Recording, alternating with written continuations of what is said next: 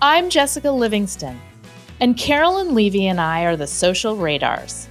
In this podcast, we talk to some of the most successful founders in Silicon Valley about how they did it.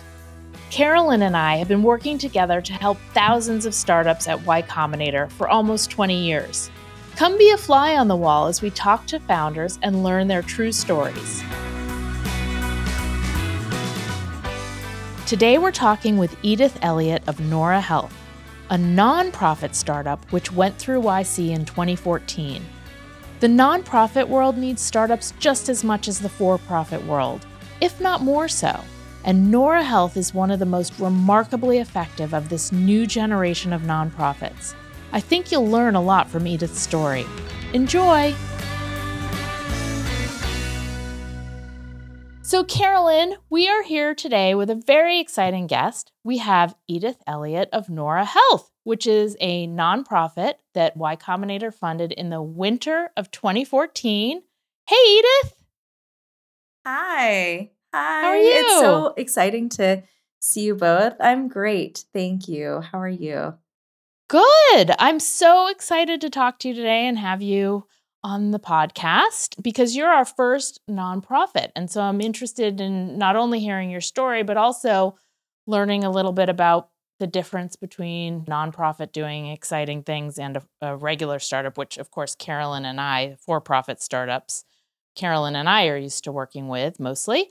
So, but first, I want to start out in a in a different way today. I just want to first quickly ask you because I'm going to describe it badly, but I'll, I'll, I'll describe it. Noora Health helps train families and caregivers, mostly in India at this point, on post operative mm-hmm. caring at home and caring for your babies, like after you've had a baby. Yeah. Can you describe it better than me? Yeah. Just quickly.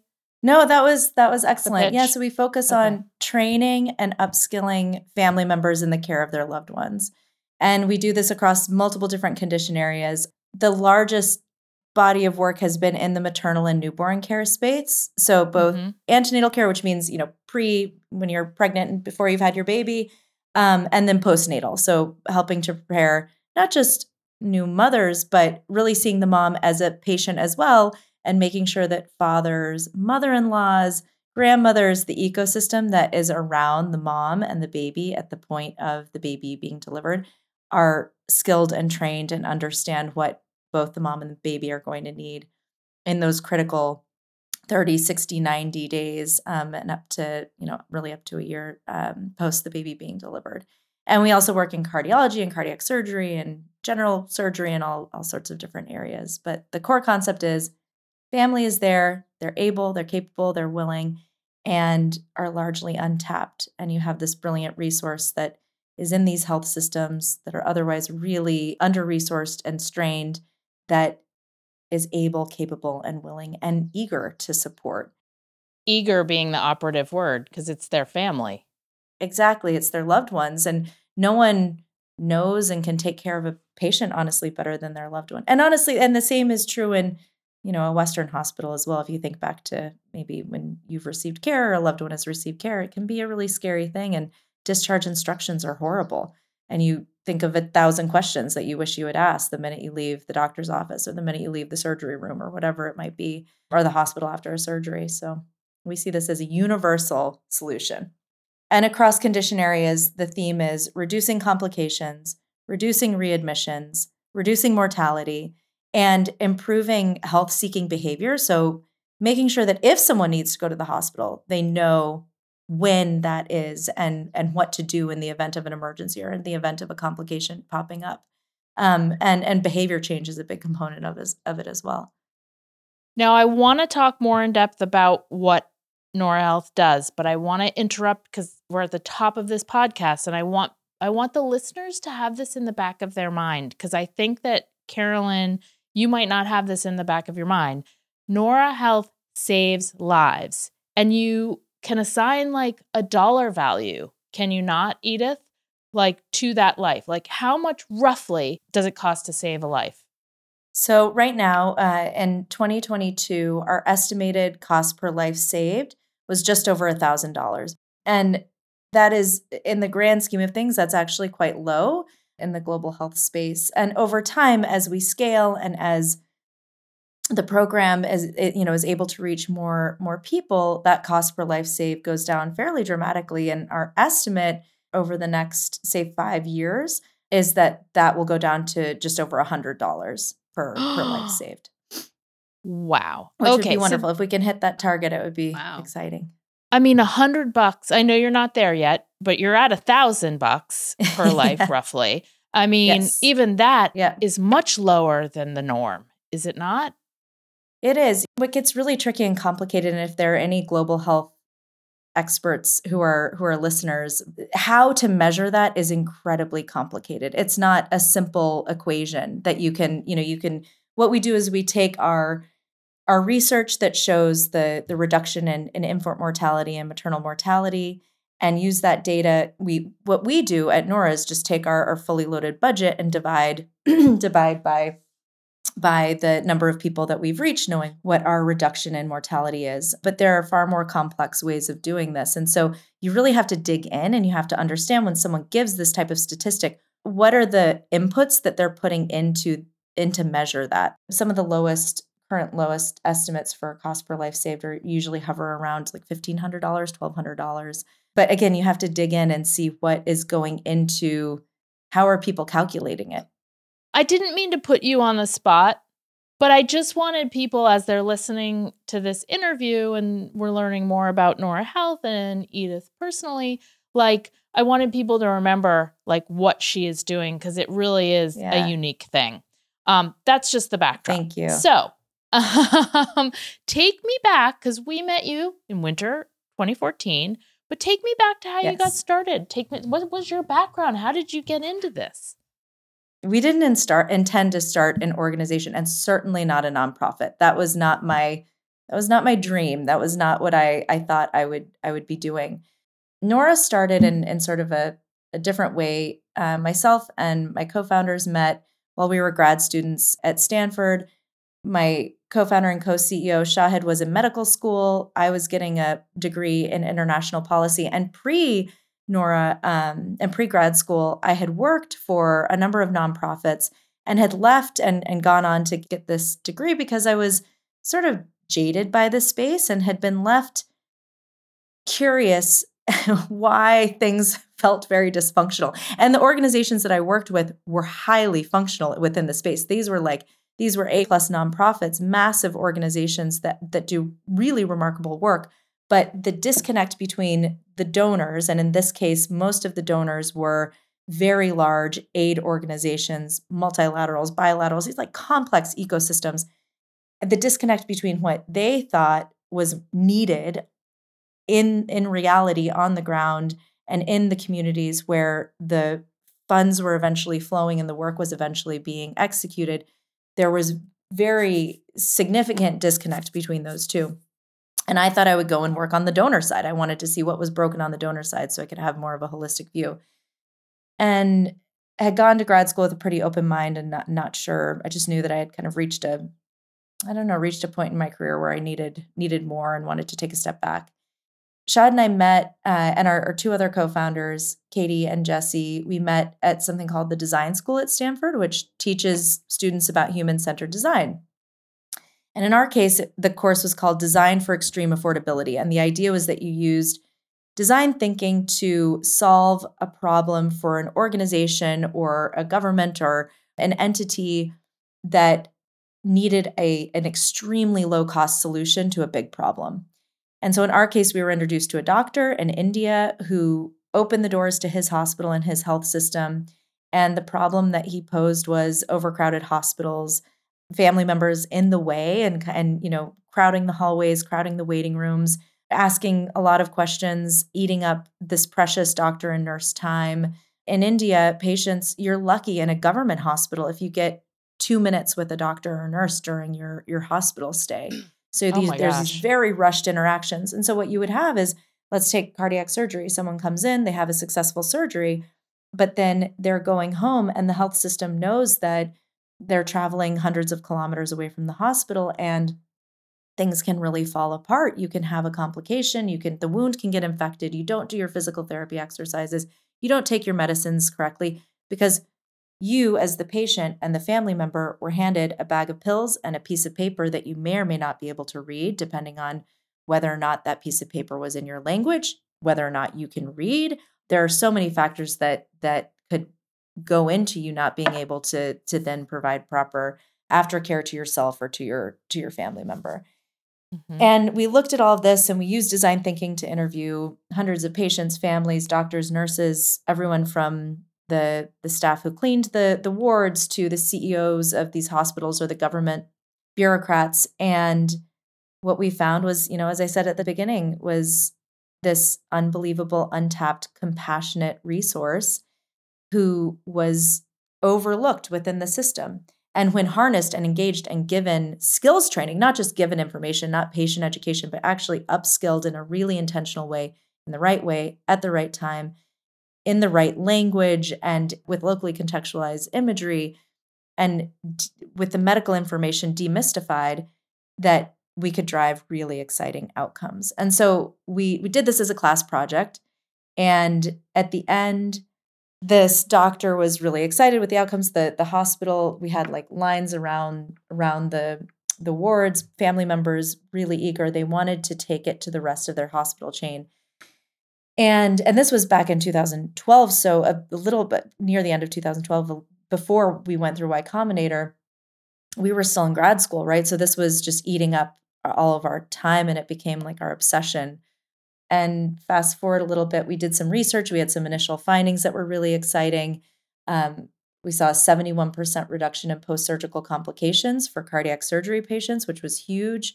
Wow. And we thought, yeah, yeah. And we thought, wait a second, this is so low cost because it's using, it's a train the trainer approach. We train existing healthcare professionals, so doctors, nurses, typically nurses, who are already employed by the health system. You know, it's a simple, seemingly simple complex in execution tweak to the system that really any health system can do. Certainly, if these these under resourced hospitals in India can do it, then other hospitals can do it. And we thought this is low cost. You know, I thought back to my my previous life in the nonprofit space, and it was so low cost, seemingly really scalable and highly impactful. We felt like it was our almost a moral imperative to carry it forward. So we so I graduated and took a fellowship at Stanford so I could have some kind of income and stick around and still be working on this. Jesse um, and Shahid, my now co CEO, lived in India for the summer and took a bit of time off from med school. And near the end of 2013, it was pretty clear that we had other hospitals coming to us wanting to implement this. And mm-hmm. it was clear that if we, we looked around to see were there any other organizations who were doing this that we could give this to, that we could say, okay, hey, we did this cool thing here are these resources if you want them and we didn't we couldn't find anyone. You couldn't find any like consulting companies that would be wanted to do this? Not who was willing look patient education and this is typically seen as just the, a tiny sliver of a more comprehensive package within healthcare systems. And it's it's hard to prioritize it because it's not super revenue generating, right? Or it's not seen as yeah. as one of the core kind of you know it's typically you're more focused on how to in the case of a for-profit hospital how to drive revenue or how to how to improve patient satisfaction caregiver satisfaction was definitely not as much on the radar and but we saw we were reducing complications we were saving the system money but we knew it was going to take time to prove out the value and so that was when Katie, our co-founder, who now now is not with us full time, but who we're still very close to, she heard through a friend that YC was put out a call for nonprofits. And we just assumed we'd have, at this point, we weren't even registered as anything. We didn't have an entity. I remember the first little bit of money we got from Stanford, just it was coming to us because we were still affiliated with the university. And I'm like, what's Y Combinator? What? What is this? Okay but mm-hmm. sounds really cool. It's not, they'll let us focus for three months.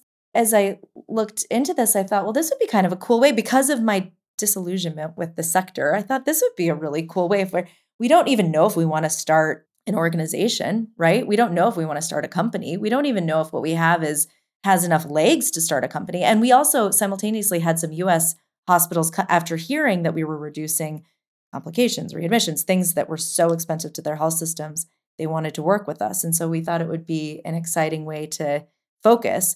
So Jesse and Shahid took a leave of absence from med school, which is a big deal, a three month yeah. leave, so they could they could focus. And Katie and I decided to quit our, you know, I I stepped away from the fellowship. She was doing some research at Stanford, and when we got it, I remember that conversation with um, well, the interview blew my mind because I had no idea what to expect going into it. I was so naive about Y Combinator and what what we would be experiencing in the interview. Definitely, my head was like spun around. I had no idea because I most of my experience with any sort of funding anything had been so different, long drawn. yeah, longer and than ten minutes. Being peppered with with conversation uh, with questions and um and it totally it completely changed our life. It completely changed our life. I am going to quickly, just for the listeners, mention because most people know that we fund startups, but in 2012, Paul decided, hey, it could be really cool to do an experiment, which we were always doing, and see if we could run like an appropriate type of nonprofit for, you know, s- driven by software and that kind of thing through YC. Could we be helpful? Because he believed that nonprofits faced many of the same challenges um, in yeah. running a company or technical challenges that a for profit would have. And maybe it would be a good idea to bring them into the community and run them through the three month program. So we did. And Watsi was our first nonprofit, and they did crowdfunding for life saving operations. I think that they were mostly in India too, and it really saved lives. So we thought, this is a great success. Let's do some more of these. And then we started proactively calling for nonprofits to apply back then. And I'm so glad you say it changed your life because I feel like if you hadn't done that, maybe you would have gone on to doing something different and you wouldn't be saving so many lives. So tell us about, I want to hear about your mm-hmm. experience at YC. I yeah. Want more, I want more details. Yeah. Well, it was, you know, again, I I didn't come from I didn't have a tech background. I didn't come from the space. Yeah, I'd lived in the Bay Area for a while, but I was like studying policy at Stanford, totally different. this is a different world. And mm-hmm. had heard, you know, I, I had the eh, preconceived notion of what to expect, like a bunch of dudes in hoodies over computers, hunched over. And what was the show? Silicon Valley. The show was was on around that mm-hmm. time.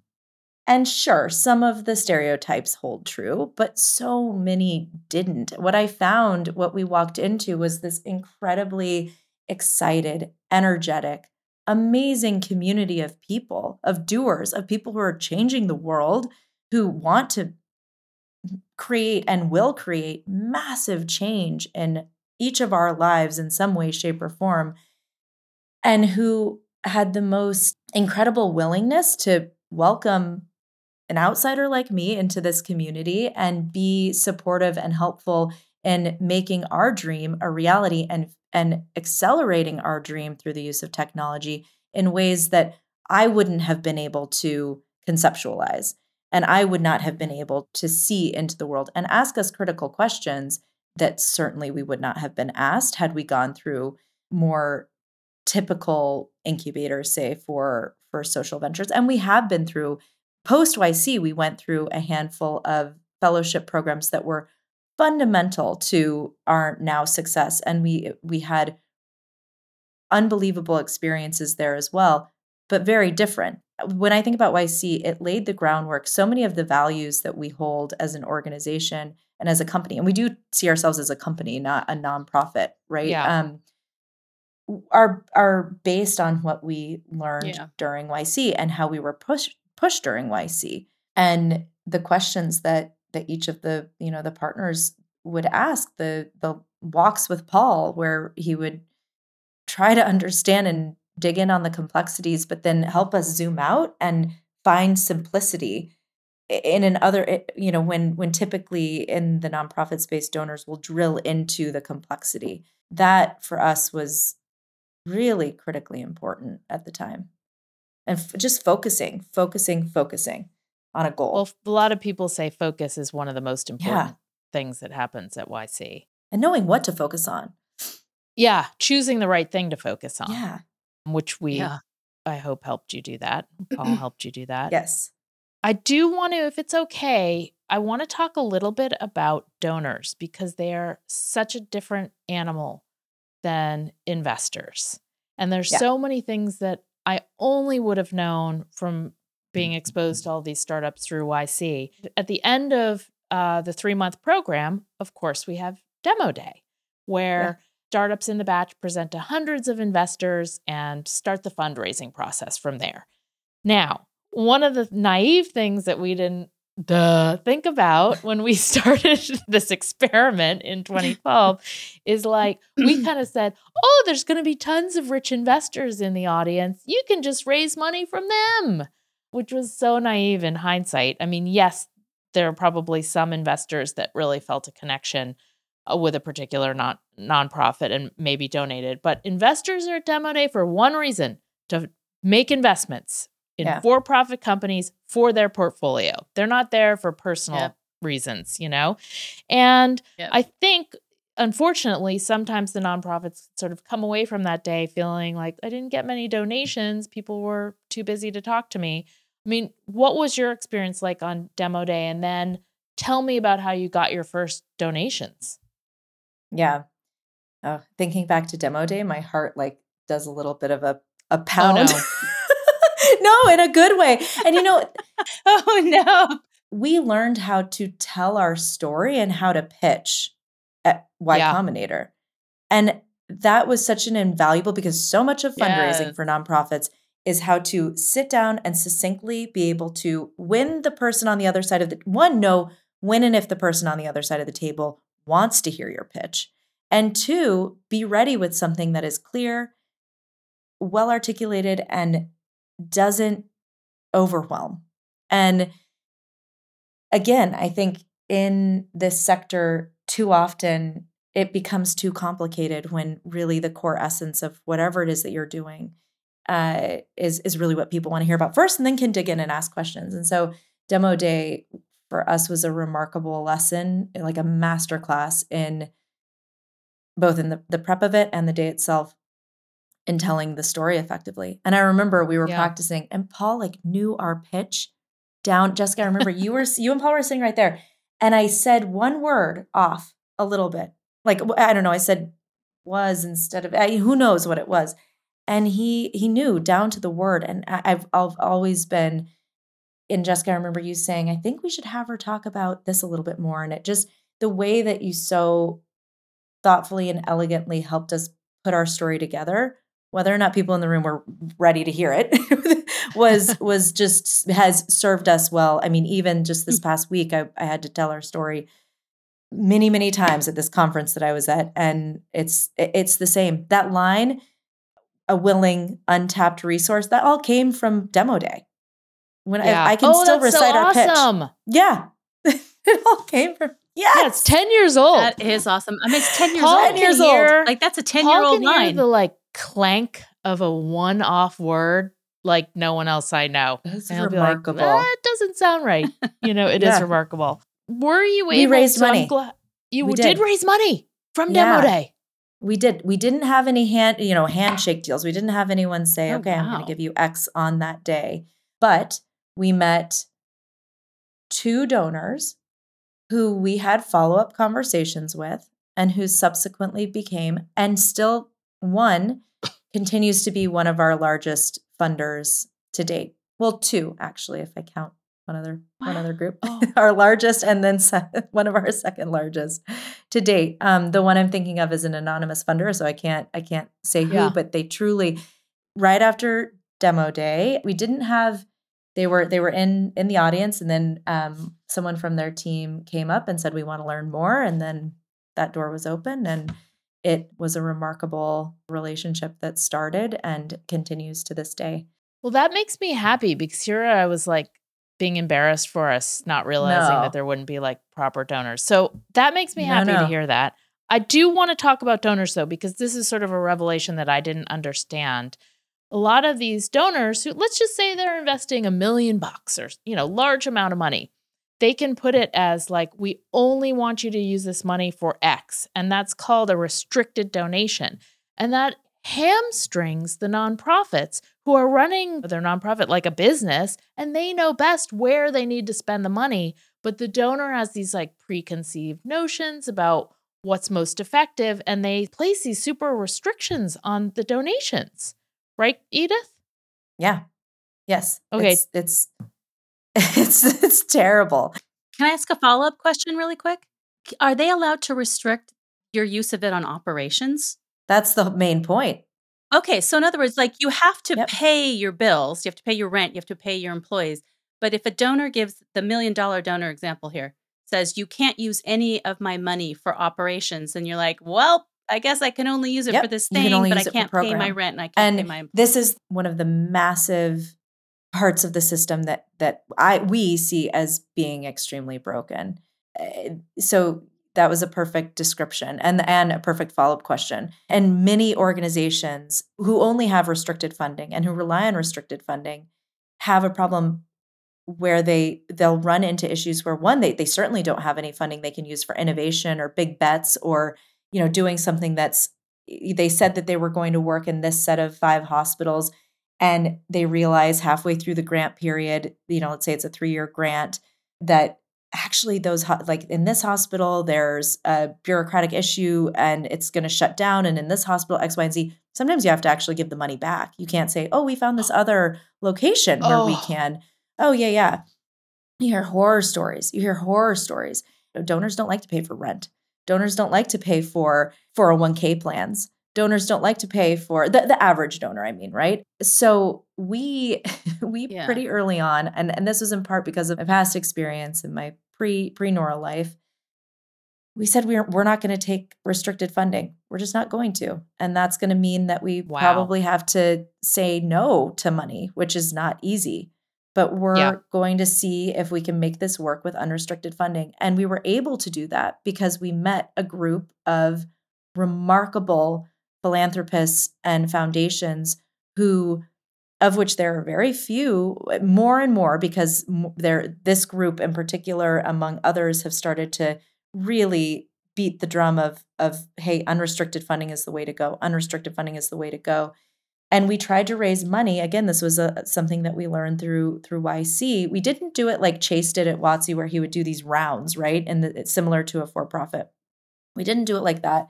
We had more of a rolling fundraising strategy, but one, we knew we didn't want to spend all of our time only fundraising because we had stuff to you know we were a small team scrappy we actual had to get the work, work done. to do. Yeah. Yeah. Exactly and so we were able to find um, a few funders who invested eh, based on metrics and milestones who invest based on a conversation not some long drawn out written grant that we're you know here we're a donor typically how it works carolyn is a donor will say we're going to put out what's called an RFP, a request for proposal for um, work in the maternal and newborn care space. Nonprofits mm-hmm. then apply for that with a very typically like long grant. Then there's some kind of back and forth, and you're lucky if you yeah. get the money, if you're the, the nonprofits that is selected. By the time you found out if you've gotten that million dollar grant, you've invested a lot of time, a lot of your of your organization's time. We are terrible at grant writing at Noora. Yeah. We're horrible at it. Our fundraising team is me, my co founder, and one and a half now people.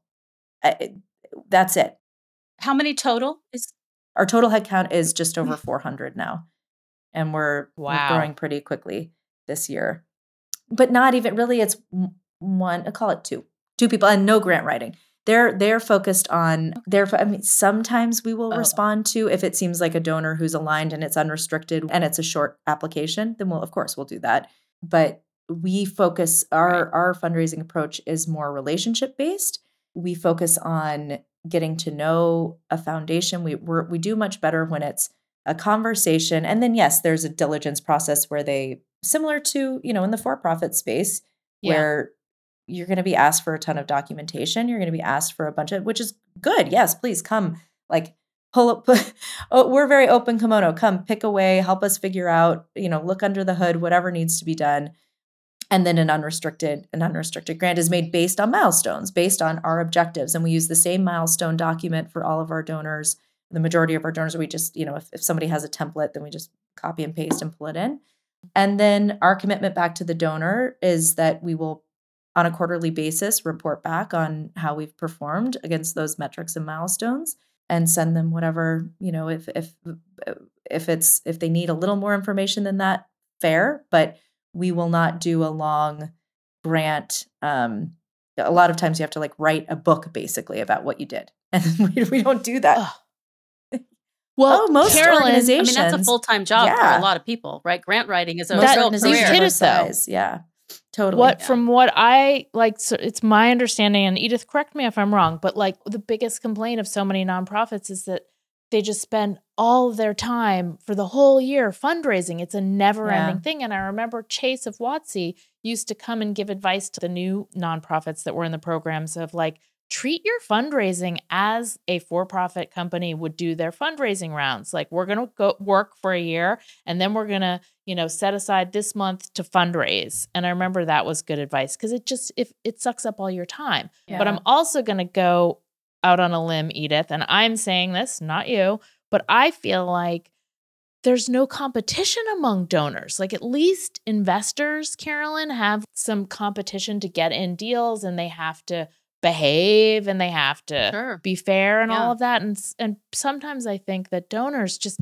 they want to micromanage and get into all the minutia and ask questions that a regular investor would like never care about asking like how much are you spending on this and how much are you spending on that and that's to- so time consuming 95% of our funding is unrestricted we have taken during covid we took a pretty good amount actually of restricted funding that was for our covid specific programming but we did that because one, there were a lot of donors trying to move money quickly for this specific problem. We had a solution that we saw was working, and we were willing to say, okay, we, we know we're going to spend the money within this period of time on this, it, it, but it was loosely restricted.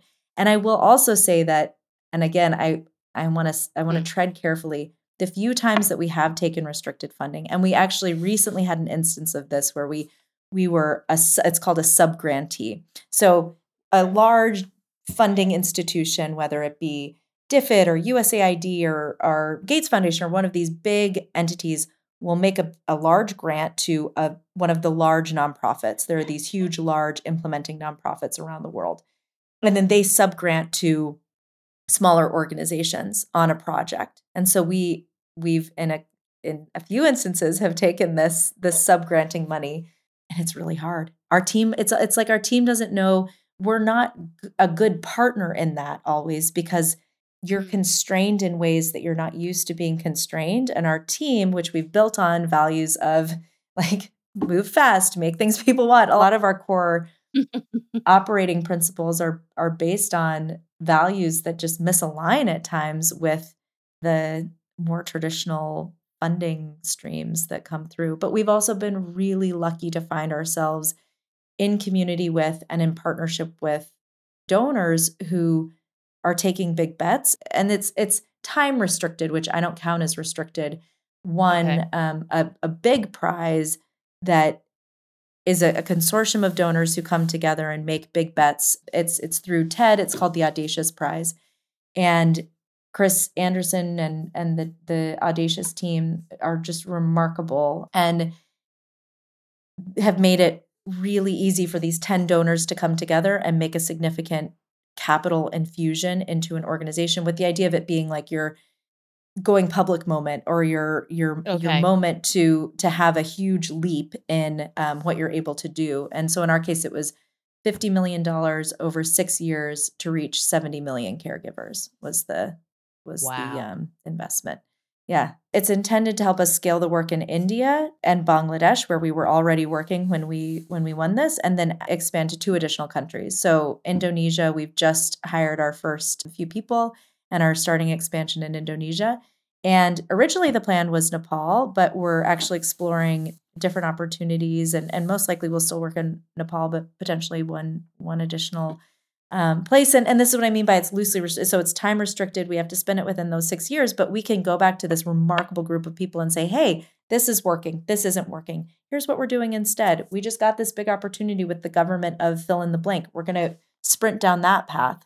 Um, or yeah. we're, we're actually seeing this program doesn't work. So we're not going mm-hmm. to do mm-hmm. that anymore. And we're, because it's trust based funding, we won't be, you know, we won't be in a position where we have to give the money back like I said sometimes happens or, you know, have mm-hmm. have a it, it, it's a conversation which is really refreshing.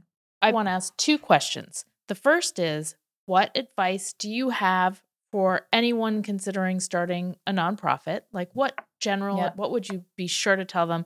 And I also want to ask you what advice you have for donors. Advice for anyone wanting to start a nonprofit. First, look at the ecosystem. Ask yourself, is this, are you, I mean, this is the case for for profit as well. Are you solving a massive problem that will make a, a difference in many people's lives that you're passionate about? Because this is, it's like, it's a long road. This is not easy. I feel so blessed to be able to call this my life's work and that we've had the opportunity to have the kind of support behind us that we have that allows us to see this as as our life life's work. But you should first take a look around the sector and see is anyone else doing something similar? Because there is so much you know jessica you talked about the competition among investors and how that that's that in in part fuels the yeah the urgency in carolyn that the like time bound nature and, and everything. The the competition within mm-hmm. between and the money relationship is uh, with the nonprofits right so you're competing for the that grant money and yes for profits are competing for investment absolutely but the stakes are very different and so if you can find yourself being an innovator from within in an organization that already has a, a footprint of some kind, then that's an awesome, awesome path to take. But if not, then go for it and start a nonprofit. There are so many problems, massive problems in this world that traditional markets cannot and will not solve. And, you know, there are skeptics about nonprofits, absolutely. But when we looked at, we were working with some hospitals in the US and at first thought, oh, well, we'll make money over here and then reinvest it in our programs in India, Bangladesh, and other parts of the world. And we see this as a global solution. And our hope is that very soon we'll be able to work with, with Western markets as well or with more financially funded systems. But when we looked at the every dollar that we were able to to raise, we could take so much farther in India and be so much more innovative and creative with how we were testing out the solution compared to the US. You know, what would cost a dollar in India to, to in terms of us being able to drive impact was exponentially more in the US. And I, and and that's just in the case of of healthcare, right? So I think I tell people go for it and get creative and don't become too jaded because there are ways, there are brilliantly thoughtful and remarkably generous people but understand what your values are and what you are and you're you are not going to be willing to do i think there's a path that you're told you're supposed to take and you don't have to and it might not work and like i said we've we've i'm sure left money on the table mm. a lot of money on the table a lot of opportunity on the table but we've done what what's worked for us and my recommendation to donors would be to give give unrestricted enter into trust based relationships with your grantees, get to know them, get to know the work.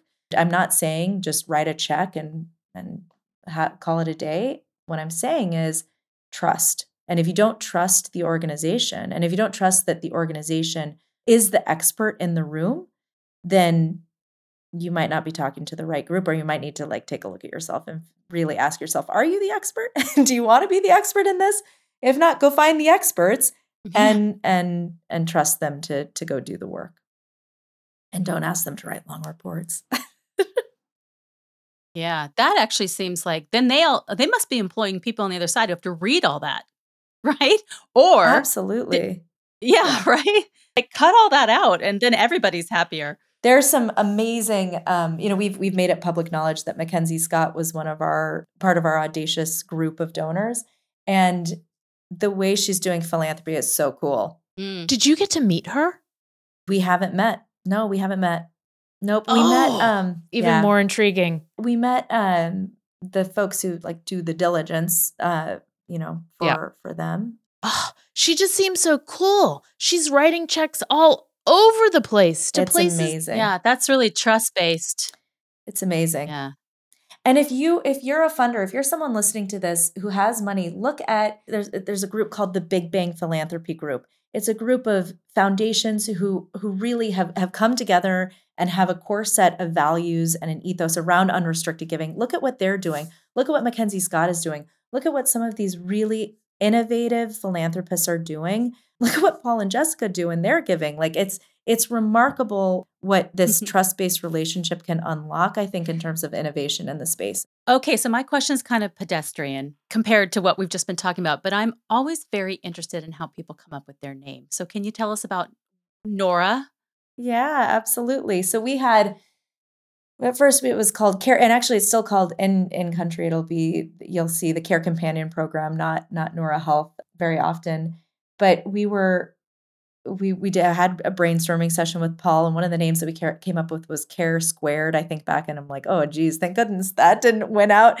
Um, but we we we wrote we looked back at our interview notes from meeting different patients and families along the way, and and had this long list of of people's names, and then one of the names that really stood out was was Noora. Um, Noor means light in Urdu, and is it was the the name of one of the first women who we who we met and her story was very emblematic of the stories that we heard over and over and over again just um you know her it's it was a, a tragic story and we thought it was a a nice um you know both the meaning of the word and a, a nice sort of tribute to to the work and also to to the prospect of of something better but I remember we we went to Paul with the name and he said, "Well, I don't know how to spell it, and I usually don't like names that I don't know how to spell. I don't know what it means, and I usually don't like names that I don't know what they mean, and it's long. I don't but I love it. it's perfect." Yeah, Nora Health. Wait, Nora? Nora Health. You said Nora like was the, long. You know, the the long, but mostly. Oh no, sorry, and I oh, don't okay, know how to pronounce okay, it. Okay. I don't know how to pronounce it, which is yeah. never a good start because you want people to be able to like remember it and pronounce it. Yeah. He's like, but I love it. Speaking of names and like recognizing names, like let's pretend I'm someone who think, okay, I want to do a donation, I want to help people. Where do you start? I, would say I only have 200 yeah. bucks or 400 yeah. bucks. How can yeah. you judge? I feel like people just donate to the name brands that they recognize, the United Way and all of that. And I feel like there's got to be something that helps you judge like efficient, impactful nonprofits. Do you have any ideas on that? Yeah. It's a great question. Absolutely. So I one, I always tell people think find something that connect that you can feel connected to, that your heart yeah. feels connected to, that you feel that when you hear about ignites your excitement. And and then I always encourage folks to to look at whatever the organization has made public Eh, of course, it's always best if you know somebody within an organization or who's worked at the organization. That's a yeah. fantastic way to find out what the reality is in terms of if organizations will say for every dollar we raise, we do X because it's an easy thing for for philanthropists or donors to to to grab onto. But really peeling apart, this is why we sometimes we get uncomfortable saying our cost per life saved because we're we, you can't provide in that one sentence all of the context for how that number was calculated. And yeah. we tend to be like too scientific at times and too wonky and wanting to get into the details. If you're donating and you've been told that that dollar is going to X, try to dig in a, a little bit. If you if you're if you're curious, otherwise trust. Otherwise just trust. Okay, this yeah. is what, you know, this is what they're saying and if I if I feel my my uh, my passion and and I I feel confident in this, you know, yes, do your diligence, but if you're talking about a couple hundred bucks, then you you can afford to make that bet essentially. Ask yourself can i afford to make this bet? I love talking to to people who are interested sure in noora but who are interested in you know any other organization helping make those connections. I feel like it's part of our responsibility as nonprofit leaders to say oh jessica you're not interested in noora but let me it sounds like you might be interested in x y and z do you want to meet those folks i'd love to introduce you to them that's a great way to end all right, we better let you get back to your important life's yep. work. and to the listeners out there, if you do consider lives valuable and you want to make the world a better place, check out Noora. Health and make a donation. All Thank right, Edith. So good luck and keep yep. us posted. Thank you for we coming will. today. Thank Bye. you. Bye. Carolyn, wasn't that so fabulous to talk to Edith? It was great. She's so articulate and obviously so experienced. I feel like she could have said a lot more about, you know, donors and fundraising. Yeah, that was really, really good. I'm telling you, Carolyn, there's this world that like most people don't know about that is just very fascinating. And I feel like it there's some change that's necessary. And and I'm glad that Edith has things figured out and is like, we don't take unrestricted money, and that's that. We didn't even get into, I wanted to ask her, like, what, you know, what it was like when she was in India and how, what was it like going into one of these hospitals and training people. I didn't get to do that, Carolyn. I feel like there's just too much to talk about in yeah. an hour. Well, oh, but she's just amazing. She's such, she's such a role model for so many people. And I just really feel like there should be more nonprofits in the world. And if you can do it, you should do it, you know? Yeah. You know what? Her superpower is probably that, like, she comes across as, yeah. you know, she mentioned the word trust like 15 times. And her, her whole vibe is like competence and trust. And like, I, I can totally see yes. how she's so successful. And calm too. To trust her. I love that quality in, someone. I don't have mm-hmm. it. yeah. But that was a lot of fun and a little bit different than our usual, you know, startup conversations. I feel like I learned I learned some interesting things in that one. So that was a lot of fun. All right. Well, I will uh, see you next week. Sounds good. Bye.